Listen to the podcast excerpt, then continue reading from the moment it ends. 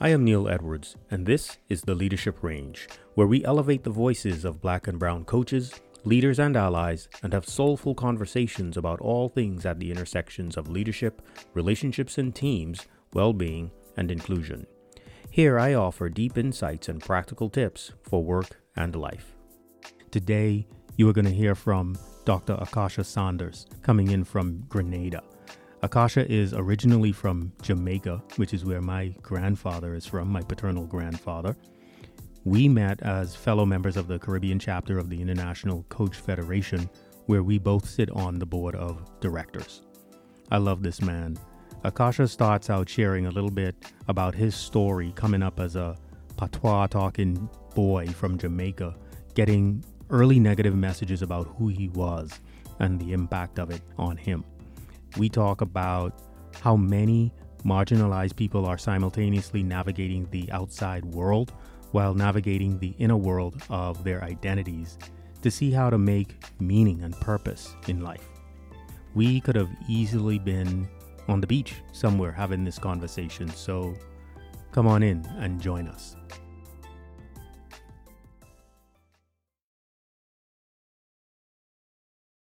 Dr. Akasha, welcome to the Leadership Range. It's lovely to have you here today. I think my guests are in for a real treat in this conversation. I've known Dr. Akasha now for, 2 or 3 years, and I've wanted him on the show for several months, and we've had to reschedule a few times. So I'm delighted to have this smooth island boy conversation with my island brother. So you all gotta watch out for this. So Akasha is a coach and a leader and a cosmopolitan. We just had a conversation. He's a cosmopolitan. And I'm going to let you listen to his own introduction of himself. Akasha, let people know a little bit about who you are and what you do in the world. Hey, Neil, thanks so much for having me on the show. Hello, listeners. We were talking just before this about, how do I want to be called? And then you throw in Island Boy. I'm like, that tops the list. And I didn't even mention that, Akasha, Dr. Akasha, none of these things matters when you say, Island Boy, because that very much defines a large part of who I am. Grew up in Jamaica, lived in Bermuda, island hop in the Caribbean for a while, now back in Grenada since July. So love the islands, love being surrounded by the Caribbean Sea or the Atlantic Ocean, or preferably both. Love seeing trees and feeling the breeze and watching the breeze do its thing to the trees. That's just it for me, And when I'm not watching the breeze make love to the trees, I'm coaching and teaching and facilitating. So do quite a bit of that work at the university here on the island. Love working with students. Love seeing people grow. Love seeing our young people maximize their potential. And our middle-aged people and our older people. I just love seeing people grow. So that's what I'm about. If you were to ask me, what do? I wouldn't really just say, I'm just in the business of cultivating spaces for people to grow and develop. Yeah. And that just takes many different forms. So you're in the business of loving people. I know you're really a loving man, kind man, and really look into people's heart and, try to create more love and kindness in the world. That's what I know about you. So welcome. Thank you. Thanks for saying that. Thanks for having me here. Certainly. So Akasha, when I have folks on the show, I like them to share a little bit of a story about their life. And you started to do that. What I really want listeners to hear is, how you've become the man that you are today from a leadership perspective. So if you can tell us a little story about your life, beginning at whatever inflection point or starting point is important to you, and just kind of hit a few points along the way that have been crucial in shaping and expanding and extending your leadership over time up through today. Yeah. I mean, there are two stories come to mind, and they're gonna somehow flow into each other, hopefully. One is when I left Jamaica for the first time. I was 11 years old, and I went to another small island, Cayman Islands. And while there, you know, people made a lot of comments like, "Why you talk so bad? You know, you don't." I was deep in my Jamaican patois at 11 years old. You know, people were like, "You dunce" or something. You know, and I learned then at 11 years old, Neil, that it was a disadvantage. This was the sense that my 11-year-old mind was making. It was a disadvantage to be Jamaican, it was a disadvantage to speak anything other than standard English, okay? Proper English. Queen's English. The Queen's English. Precisely, because Cayman back then still is now is a British colony. So boy, quite proper. And so that was a significant inflection point for me, because when I got back home, I had made a decision that I was no longer going to talk Jamaican patois. I was going to train myself to speak proper English, and lots of challenges along the way. You know, family members accusing me of trying to be better than them, better than what I am, showing off. You know, trying to be too smart. So picture this, right? So on the one hand, people saying you're too dunce because you're speaking Jamaican patois. And when I convince myself to stop that and speak proper English, then people are saying, well, you're trying to be too smart, right? You're trying to be better than us. So I'm like, well, what the heck? I lose, and where I go, I lose. Yeah. You know, who you think you is? Who I think I is talking like that. I'm from the country. A little poor village in Portland, Jamaica. You know, so that was a defining moment for me in terms of my relationship with my culture. And I know we're going to get into that a little bit more later. Mm-hmm. The second story is more directly a leadership story. So maybe about 8 years ago, a colleague and I, another coaching colleague, we thought about doing some work together. And the thing that we decided to do was to host men's retreats. And I was living in Bermuda at the time, you know, and so we said, hey, I could rent an island, invite some men. And we try and meet them where they're at in terms of their identity, provide some light coaching, but also practice and engaging across our differences. Because it turned out that we had about half gay men and half straight men who signed up for this retreat, or quite literally 50-50. So we thought, what a cool opportunity to make contact across our differences and to see what transformation might exist in that space.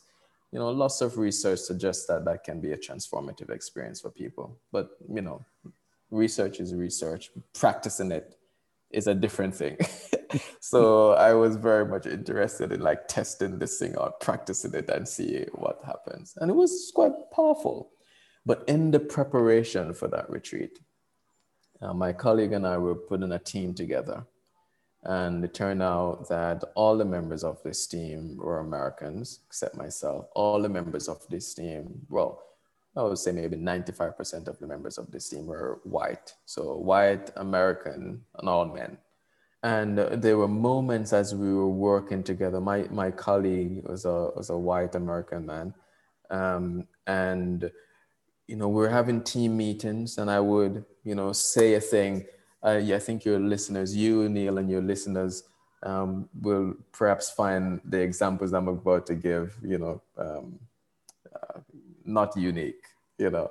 So I'm there sharing some ideas, giving my perspective, no one saying anything, you know. Then my white colleague said the same thing, almost verbatim.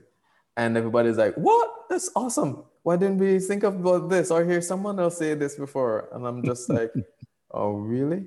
So that thing, it threw me off big time, I'll admit to you, because I'm like, what the heck? So is it my language? So this is where the first story came into play. Like, is it my accent? And these American guys aren't really understanding me, but then why aren't they saying something?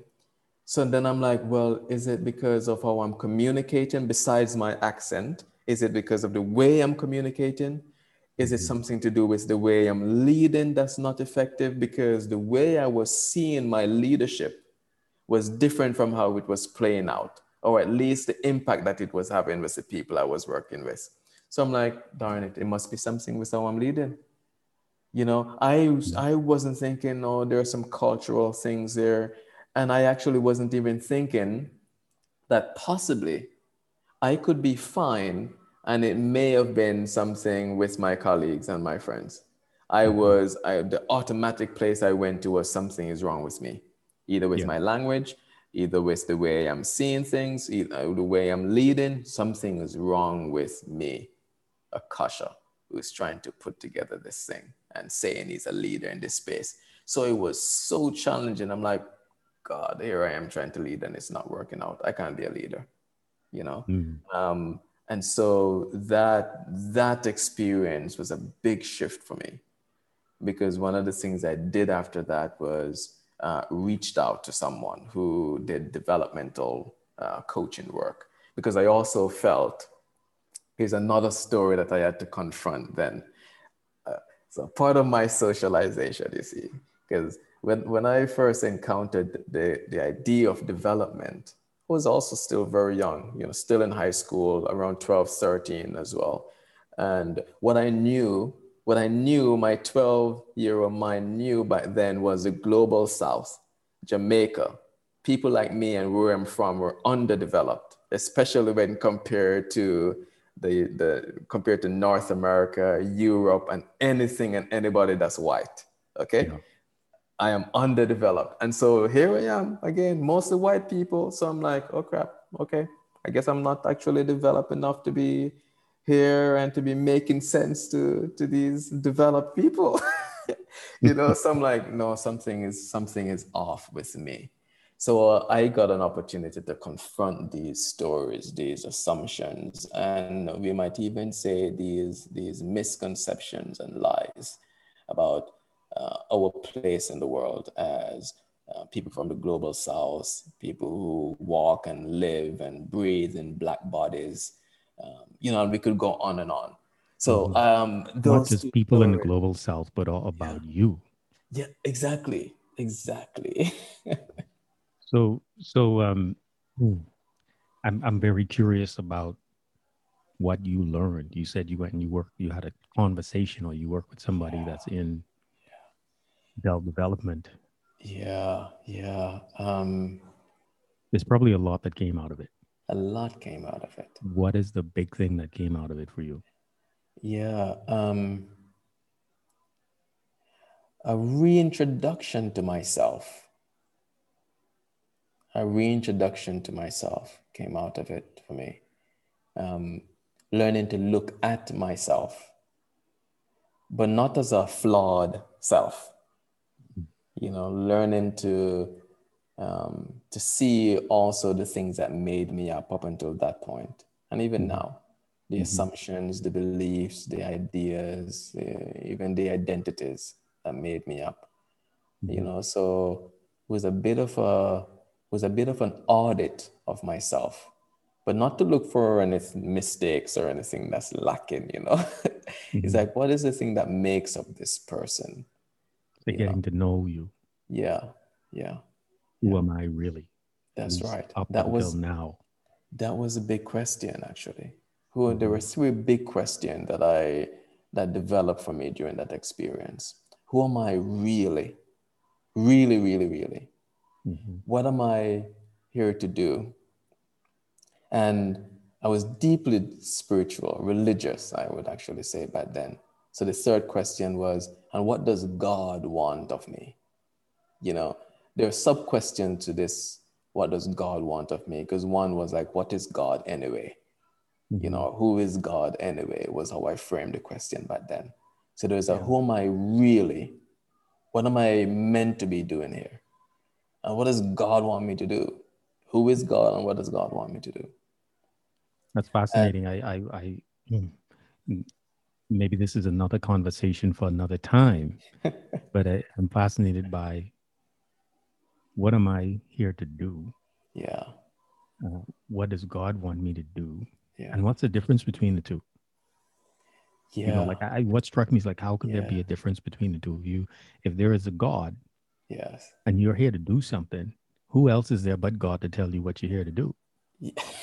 So you're absolutely right. This could be the conversation because we could go so many places here. Because there's a journey about that. Because one of the places those questions took me was on a pilgrimage, a 500-mile walk across northern Spain, from south of France to northern Spain, the Camino de Santiago. Mm-hmm. And I found some clear but deeply disturbing answers to those questions.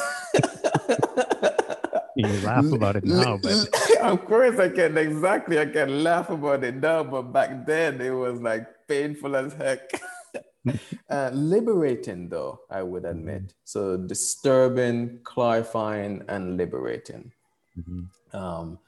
Those answers were, and a part of the liberation was also from even how I was holding God and the practices and beliefs and ideas about God back then. A lot of those things shifted for me over those 500 miles, 35 days walking in the hot summer Spain sun.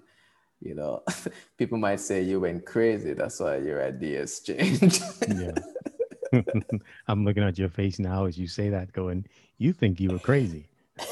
I thought I was crazy. So many things happened on that walk. I was like, no, something is, I think I'm crazy. Am I crazy? All right. But well, that's oh, that's fun and fascinating. I remember you telling me some parts of the story about your pilgrimage, and I've not done something like that, but boy, I want to imagine that I could imagine, but I know I cannot imagine it unless I do it. Yeah. You gotta be out there doing it. Yeah. The thing I would quickly say about this too, Neil, is, and everyone that's listening, is like when we go looking for ourselves, like who we really, really are, man, you gotta be careful because you'll find yourself. And that self will surprise the heck out of you. You'll be like, yo, who is this self that I'm meeting here? I didn't know this self. Mm-hmm. And as we get to know this self, early in this conversation, we were talking about home. Like you asked, where is home for me? And I had said something like, there's so many levels to it. And one of the levels is within myself. Myself is home. So I think if we deeply go look for ourselves, we'll find who we are, and we'll find home. Mm-hmm. We'll find peace. We'll find purpose. We'll find connection. We'll find, period. Mm-hmm. We'll find, mm-hmm, and be open to that finding. So the thing that we're talking about, as I understand it, is growth between our inner and outer worlds. Mm. Mm. Tell folks what that means. Yeah. We're navigating both worlds, at least both worlds. Some people might even say more than that, so we're navigating our external world and how we move through that. But especially for people like us who belong to some sort of marginal or marginalized identity group, mm-hmm, be it because of our race, because of our gender, because of our sexual orientation, country of origin, religion, whatever. So we're navigating the outside world in our sort of marginalized identity. And how are we doing that has an impact on who we are, who we become. Even our health, lots of studies and books and so on out there talks about the implications on the impact on our mental health and physical well-being and so on from navigating these worlds. Okay, but while we're navigating this external world, we're also navigating inside of ourselves, because you know, we're a system to ourselves as much as we're navigating the systems out there in the organizations we work with, the communities we live in, the institutions we get services from. You know, we're navigating those systems, but we're also moving through ourselves, going back to what I was sharing earlier, you know, looking for ourselves. Mm-hmm. So as we're navigating the external world, something is going on within our internal world. Oftentimes we might not be explicit about it or explicit about focusing on it. So this thing about growing as we navigate internal and external world is really an invitation to slow ourselves down as we are navigating, because navigating is movement, right? We have to be moving through the world. Mm-hmm. You know, so as we're moving, can we slow ourselves down to see how we are as we are navigating the world out there and navigating the world in here, as we're making meaning of our identities, making meaning of how we're moving through a dominant culture, making meaning of our sense of exclusion or inclusion. Like what about us that feels included or excluded, that feels like we belong here, wherever the here is. So can we slow ourselves down to notice, you know, like what's going on in this space where we are, the space that we create when we slow down to notice how we're moving through the external world and what's going on inside. And what, so part of you know, what I want to say is in that space where you say we need to look at how we're moving, what aspect of ourselves is in front? What aspects of our identity, our identities are making the choices in that's that space, right. That's right, and that's pointing right. us in the direction that we need to go on that compass, that's because right. we have all of these multitudes of aspects of our identity. Which version of me is here now, and how is that version moving in this space? Exactly. Because we are. I love what you're saying here, brother. Because we are many. You know, the Jamaican motto is like out of many, one people. Although it's talking mostly at the external world, but I think it's true of the internal world. Out of many, one. You know, so and in each one of us, there is some identities that are dominant. Like you and I are male and heterosexual in this world, you know. So dominant identities. And then we also have marginalized identities, you know, being Black, being from the Caribbean, and we could name so many other things, right? Mm-hmm. So all of these identities are inside of us. And to your point, which is taking charge and when, in what context, with who, and what are the implications of, you know, when this identity shows up and take charge. And the key thing, one of the key things there is like how intentional are we? How aware are we around which identity is taking charge? So the slowing down and being in that space and allowing the space for growth is actually giving ourselves some agency around which identity is showing up, but also which identity do we want to lead with?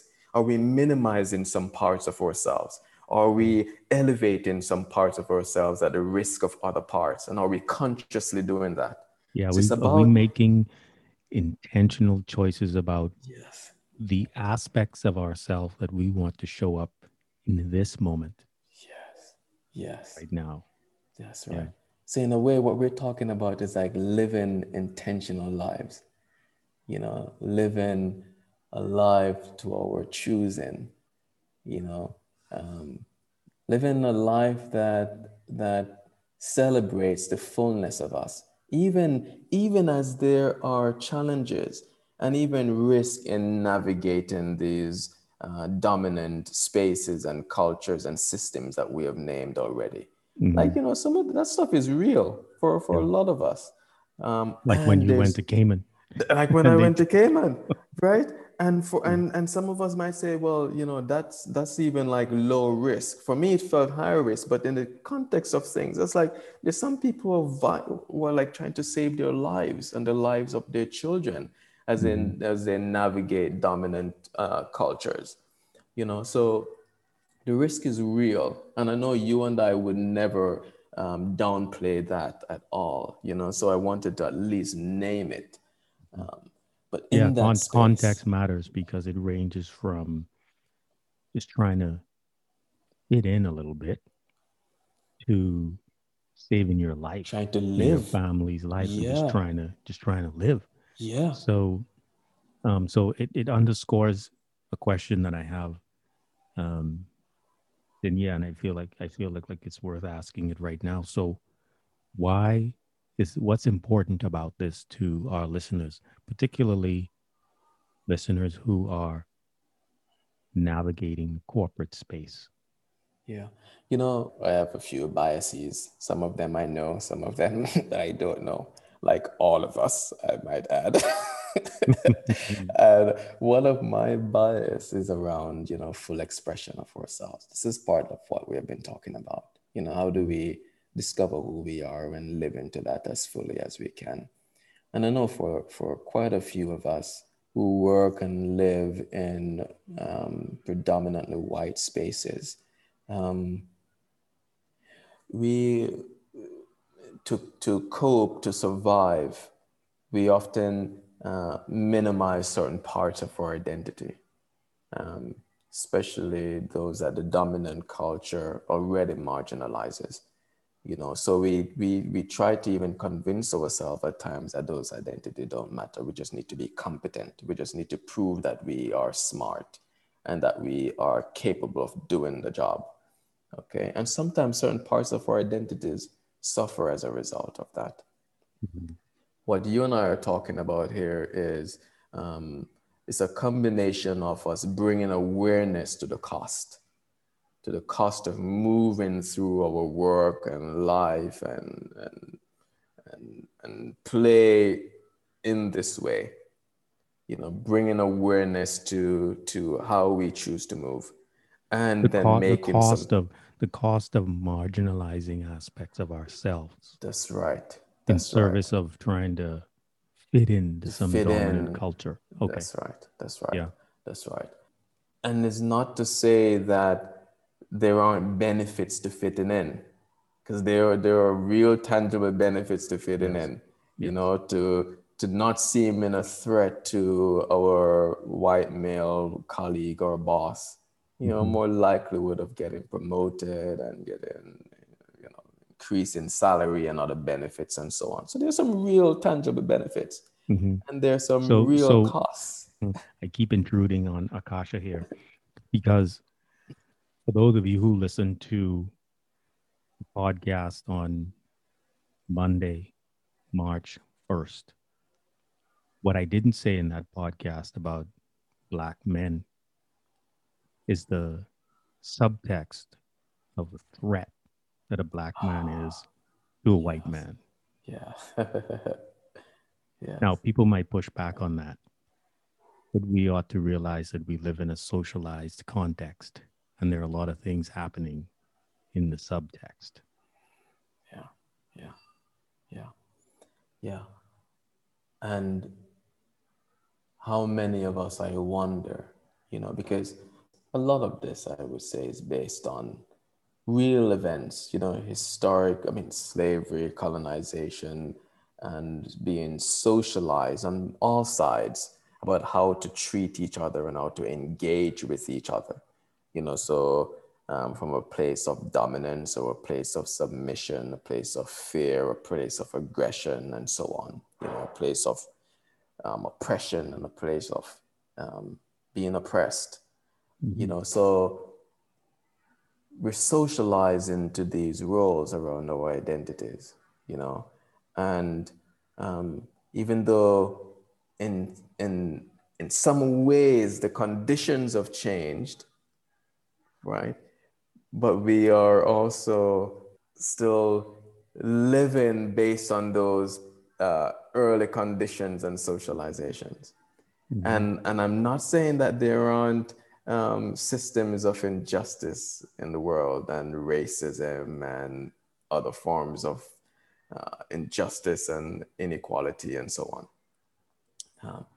But what I'm saying is, for me, like Neil, when I was growing up in Jamaica, and When a white man came to our little town, I literally thought that he was like Jesus. I could care less about who that person is. My little 6-7-year-old brain is like, I mean, I grew up in an Adventist church and all the pictures are of God and Jesus are these white, handsome men. So when I see a white, handsome man, actually, I didn't even think about handsome. It's like once he's white, he's handsome. And once he's white, he's Jesus. Holy, blessed, more developed, you know, miracle worker, you know? Right? So you were conditioned already. I was conditioned already, you know, so it became my work as I mature to actually look at these conditioning and then choose how I choose for myself, how I am and how I want to engage with others. A part of when this became even more serious for me, because I've been doing work on this thing for years, you know. And then not very long ago, I was going to this workshop, Neil. This workshop was around how white fragility impacts communities of color. It was a workshop with Robin D'Angelo and a brilliant Black psychologist, Ken Hardy, who's based in New York. They did this workshop together. And I'm on my way to this workshop. It was in San Francisco, close to you. Mm-hmm. And I got out of the plane. You know, when you got out of the plane and you sit for a while, you really got to go. So I'm like making a beeline for the restroom. And my body stopped. And I'm maybe 3 feet from the door to enter the restroom.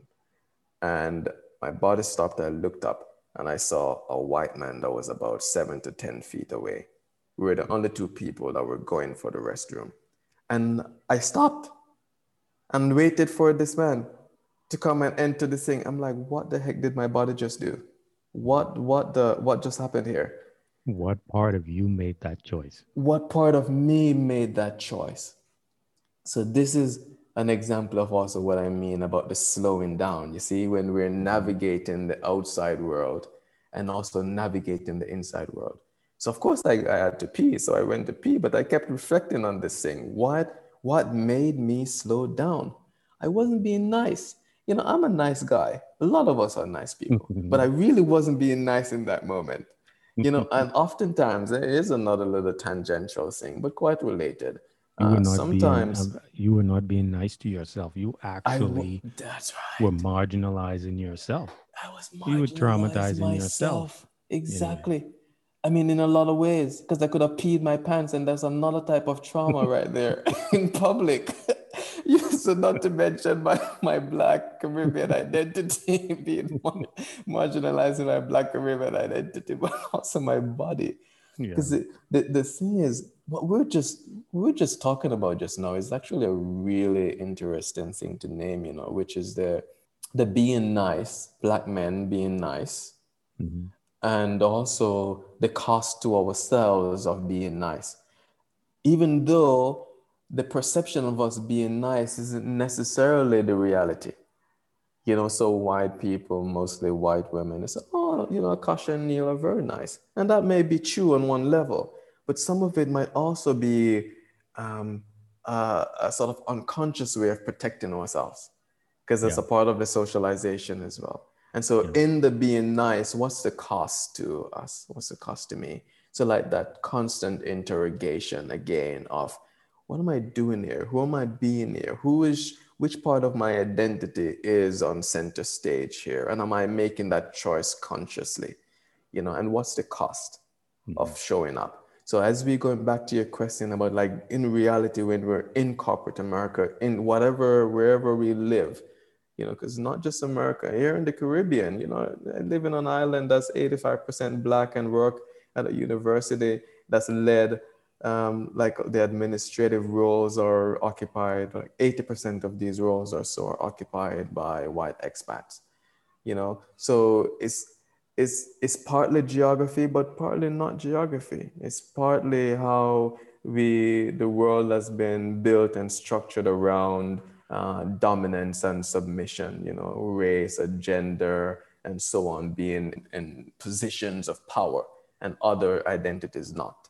Mm-hmm. So all of these things are play. Yeah. So when we're in organizations, bringing consciousness to how we navigate these systems, the system out there and the system in here, inside you, inside me. That's the thing that we're talking about here. Bringing conscious awareness to how we move through the world. And I think this is another one of my bias. I think when we slow this process down, I think growth is possible. Growth is possible other ways, but I think when we slow down, look at how we're moving through these spaces, we can grow, we can transform, we can liberate ourselves. Yeah, but we notice. We notice more. I can, have a. Yeah. I have an example. It's a little on the lighter side, right? Yeah. But I've been in the U.S. for a while. My voice, my accent is a little different now than it was, before I came over. You've standardized your accent. Yeah, and it but I still process things in my mind as a Bahamian. I still have island language in my body. I still interpret things in island ways, and my soul wants to respond in island ways. And I noticed not that long ago, I would say, maybe within the last 10 to 12 years, professionally, facilitating speaking in public spaces, in business, in change management or coaching or whatever, training or whatever.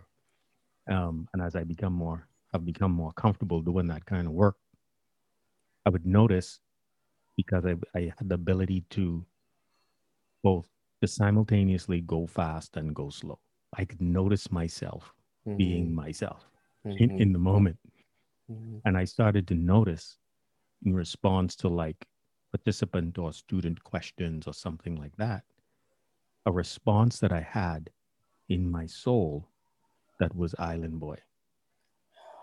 And the words that were trying to come out of my mouth were Americanized. Yeah. They were adapted. Yeah. And what I started to do, the experiment, because it was a cost to me, I realized that I was muffling myself. Yeah. I was marginalizing my truth. Yes. The way I saw the world and the way I made meaning out of things in context. And so what I experimented with was this. I would tell a story. I would say, hey, I mentioned I was from the Bahamas, or I would say it at that moment. And I would say then, in the Bahamas, we might say X. And I would just say it with my island tongue. And then I would say, here's what it means, and respond to their question. Yeah, yes. And the cost prior to that was slightly lower engagement of students or participants. Mm-hmm. When I did that, I was being more authentically me. Yeah. There's something in the human soul, something in the human heart that can experience and knows that that is a truth. Yeah. Like we respond to authenticity. Yeah. So it brings them closer to me and me closer to them. So the cost up until that point was I was losing human connection. Yeah. But I had to realize, I had to slow down enough to realize an aspect of myself that I was marginalizing. Yeah. This is a powerful story. I wonder how many of us are like living on either side of this story, where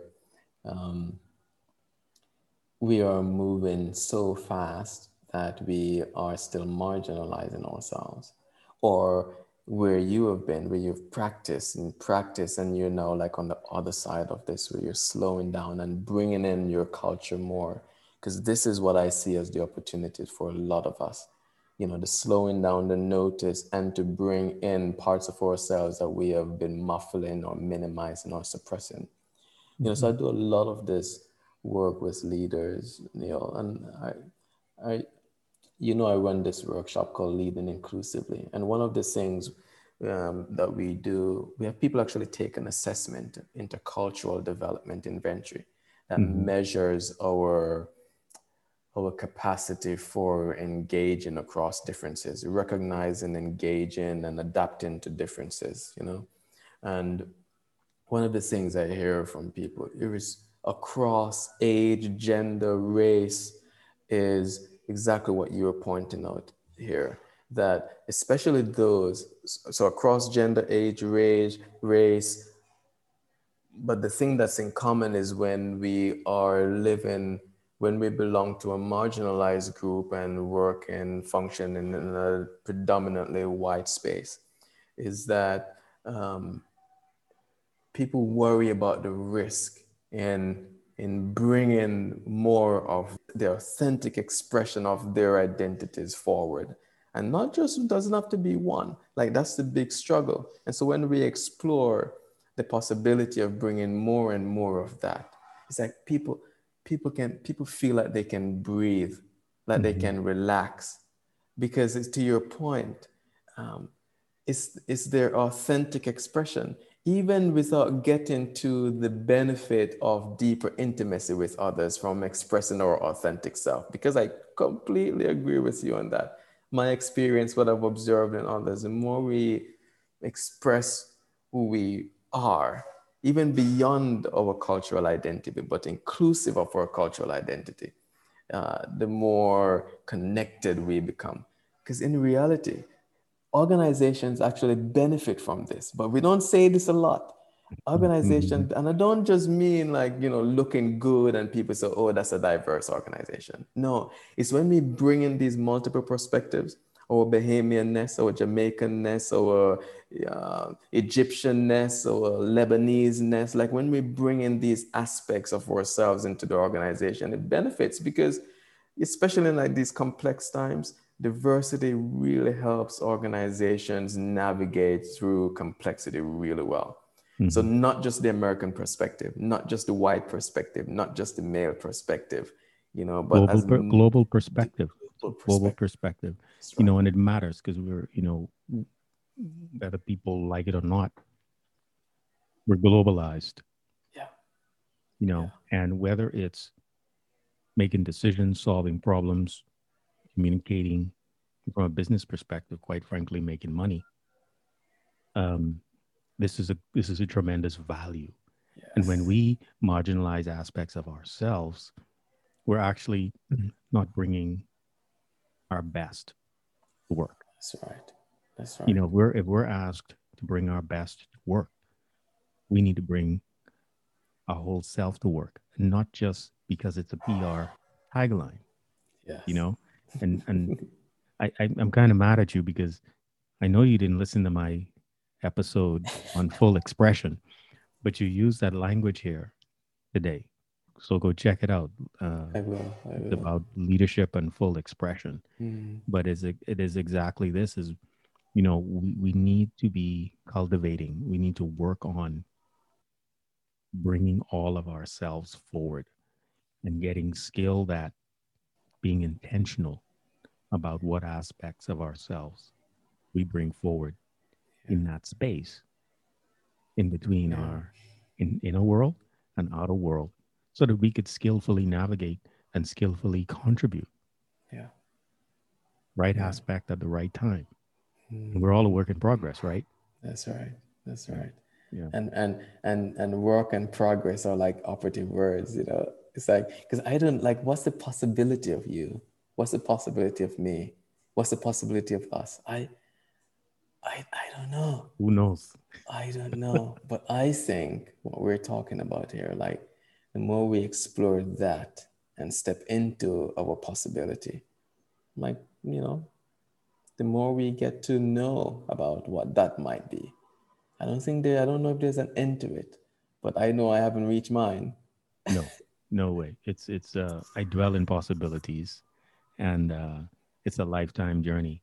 But the faster we get to that place of slowing down and noticing, yeah, you know, the more access we have to the equity that lies within us. Yeah. As we bring more and more of our aspects of ourselves, our identities forward. So, Dr. Akasha, what are a couple of things that our listeners ought to do to begin this process of slowing down and noticing what's in that space in between to support their growth? Yeah. I mean, I think the first thing is really like what, you know, one of the first things at least is what we just named, you know, it's like, hurry up and slow down. You know, if you haven't started slowing down to look at you and how you're moving through the world, get to it. You know, for some of you, it may require you, you know, use a journal, slow the process down, make some notes about what you are noticing about yourself. I think that's an essential thing. Choosing to do it maybe is one thing that comes before. It's like choosing to find out who you really, really are, mm-hmm. you know? And I think a third thing, which takes some courage, I think a third thing that we have been expressing here is around articulating our experiences, articulating our authentic experiences. And listen, we realize, I'm sure Neil and I realize that, listen, there are different contexts that determines how far you articulate your experience. And that's up to you to determine.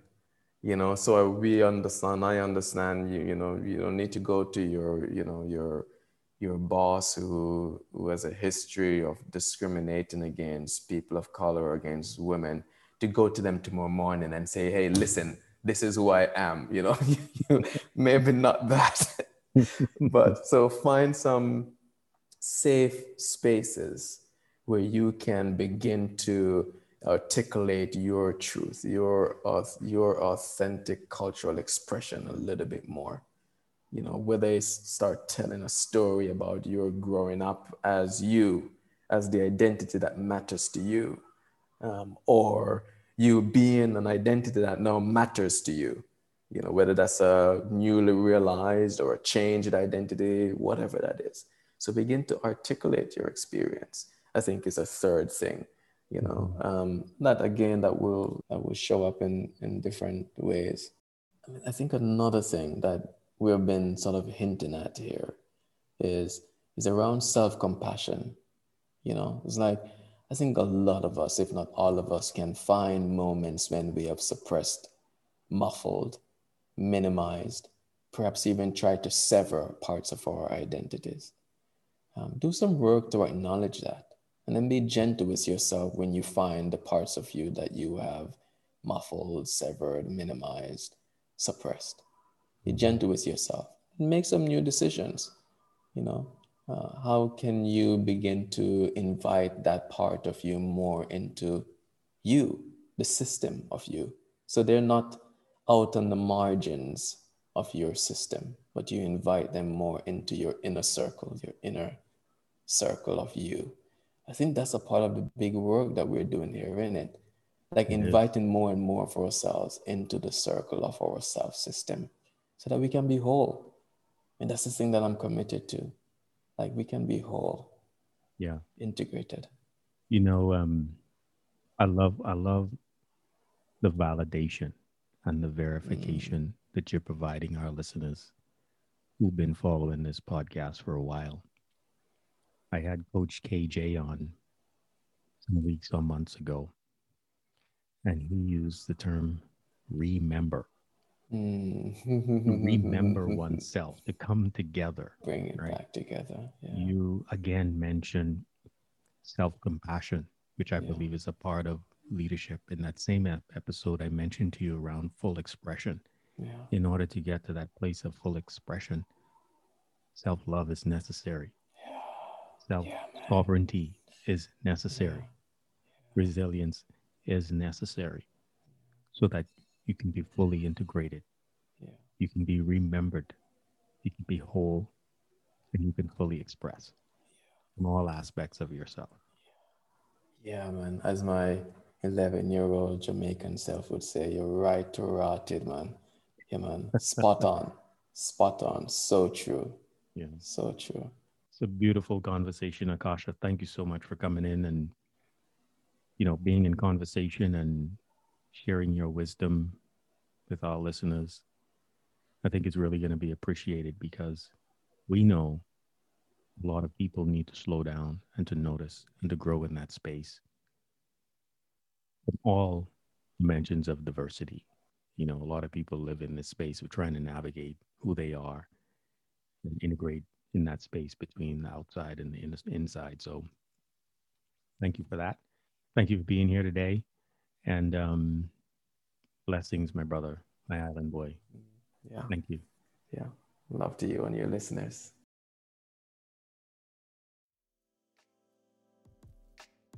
Thank you for listening to this episode of The Leadership Range. If you enjoyed the episode, I invite you to peruse the others for more great conversations.